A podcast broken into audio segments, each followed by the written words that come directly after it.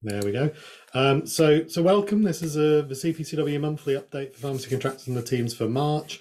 Um, we're having a slight change following some feedback last time around, so you may well have noticed we've moved the date back, so we've moved it away from month end. And the other change we're going to make is, as well as this update being uploaded to YouTube for people to ask uh, to view after the event, we're also going to host it up on our podcast platform, which will be available on all all major podcast platform, whatever brand of phone or device that you have, um, and hopefully that'll just make it a little bit easier to access for the whole team um, and to distribute to all of your teams uh, if they're interested on it. We've got quite a few topics today, and then I'll take some questions um, at the end. Um, so the first thing is you may well have seen there's a health and well-being offer um, that NHS England have made available. This has come out last about two weeks ago from NHS England in improvement to the shared mailboxes, and it was also directly out from all of the LPCs uh, last week. Um, so this is an NHS employee benefit which has been made available to contractors to the NHS and their teams. Um, it covers sort of support, living life, legal info, bereavement support, um, medical info, and cognitive behavioural therapy.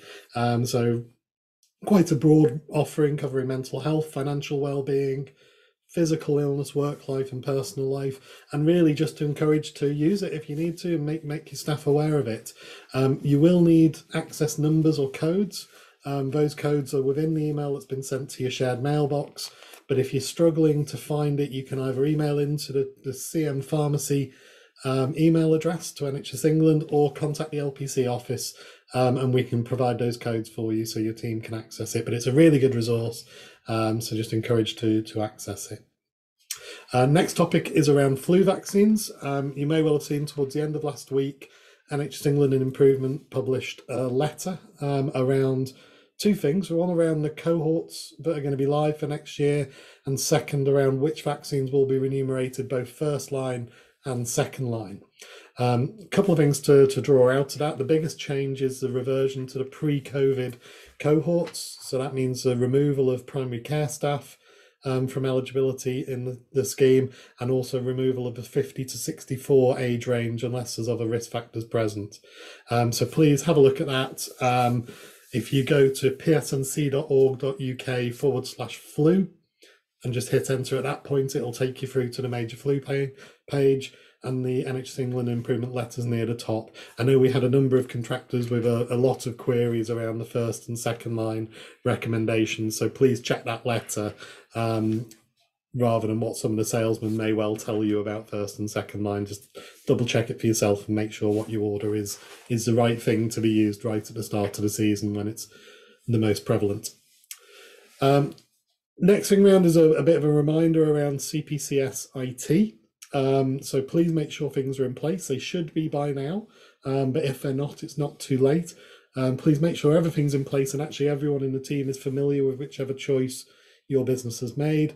Um, we've not had sight in any, any data, so we're a little bit blind as to what people are choosing, so we're unsure on that. But please do make sure the whole team's aware. One thing I do want to to highlight to people, and we again we've had a couple of queries around this. Whatever system you've chosen for your 111 and your NHS online referrals coming in, if you're receiving GP uh, referrals into CPCS via either EMIS or the PharmRefer platforms, they're still going to land in PharmOutcomes because um, that's the route that they will come through. They don't pick the other route up. So whichever operation you've chosen for your your main CPCS platforms, um, those will still arrive, and because they've got directed into Pharm Outcomes, they sit outside of the provider pays model. Um, so although you won't get charged for it, you may need to check both platforms. Um, if you're still struggling to to figure out what you need to do on that, there's more info up again on the PSNC website. So it's psnc.org forward slash CPCSIT, um, and that'll take you through to the page that guides you through. Um, we're in the middle, which I'm sure you will have seen from, from many emails and many reminders that both us and PSNC have sent out of the pharmacy pressures survey and the advice audit. Um, it's the last week for the advice audit, and we don't yet have 50% of pharmacies completed it. We do have several pharmacies on our patch who've done part of it but haven't um, fully filled it in. So please participate if you're able to. The negotiations really, it's important that they reflect what you guys are feeding back to us. So the reality of dealing with more and acutely unwell people who've been displaced from everywhere else in the system, um, we need to be able to actually articulate that and to prove that's the case from from what our pharmacies are telling us. Um, so please fill in that audit, and it's really important as PSNC are entered into the fourth year of negotiations. Um, and that is the next, piece of news. Obviously, we have just had the notice from PSNC. Uh, I can't remember if it was last week or the week before, but the year four negotiations have commenced. Um, so they're confidential, so we won't hear a lot, an awful lot of updates around them. Um, but it does mean actually it's the first time for quite a while that the year, the the next year's negotiations have begun before that year started. Um, so it's a sign that things are slowly starting to return to normal in the negotiation cycle. Um, wanted to give a really quick update on the CPCS referrals. Um, there have been improvements since we last spoke to you around the dropped referral numbers. So thank you for all the work that you've all done on that. Um, we do still have practices being trained and going live each week. Um, and when that happens, Sarah, who's on the call today, she'll be contacting the pharmacies around the practice um, just to make sure that when we know when, what the go live date is, to ensure those pharmacies are aware of it and they know when to check their referrals. Um, the key question I've been asking some teams when I've been either visiting or, or on the phone to pharmacies this week has been are all team members aware and actively checking for referrals? Or is it just either the pharmacist or the manager that does it? It really has to be a whole team solution to own this, and you need multiple people able to keep an eye on so it doesn't fall apart if one person's not in for whatever reason. Um, so just really encourage you to carry on the good work along that side of things. Um, next topic is a hypertension case finding service. So that's now live for, for many of you. We're getting data each week on the number of signups and it's growing. Um, just in case you've missed it from the LPC news, the EMIS referral button, so a bit like the CPCS referrals, uh, we've now got the ability for GPs to use that. That's now live, so practices can use that to refer in. Um, eventually, it will also be live for non EMIS practices in PharmRefer, but for now, they can use NHS Mail. One thing it's really important to do uh, if you're a pharmacy operating that service is to have local conversations with your practices to make sure they're aware of your capacity. You can tell them whether you wish to take referrals or not. Some may not, some may want to, to purely case find. And really, they need to understand the nature of how you're going to be delivering that advanced opt in service.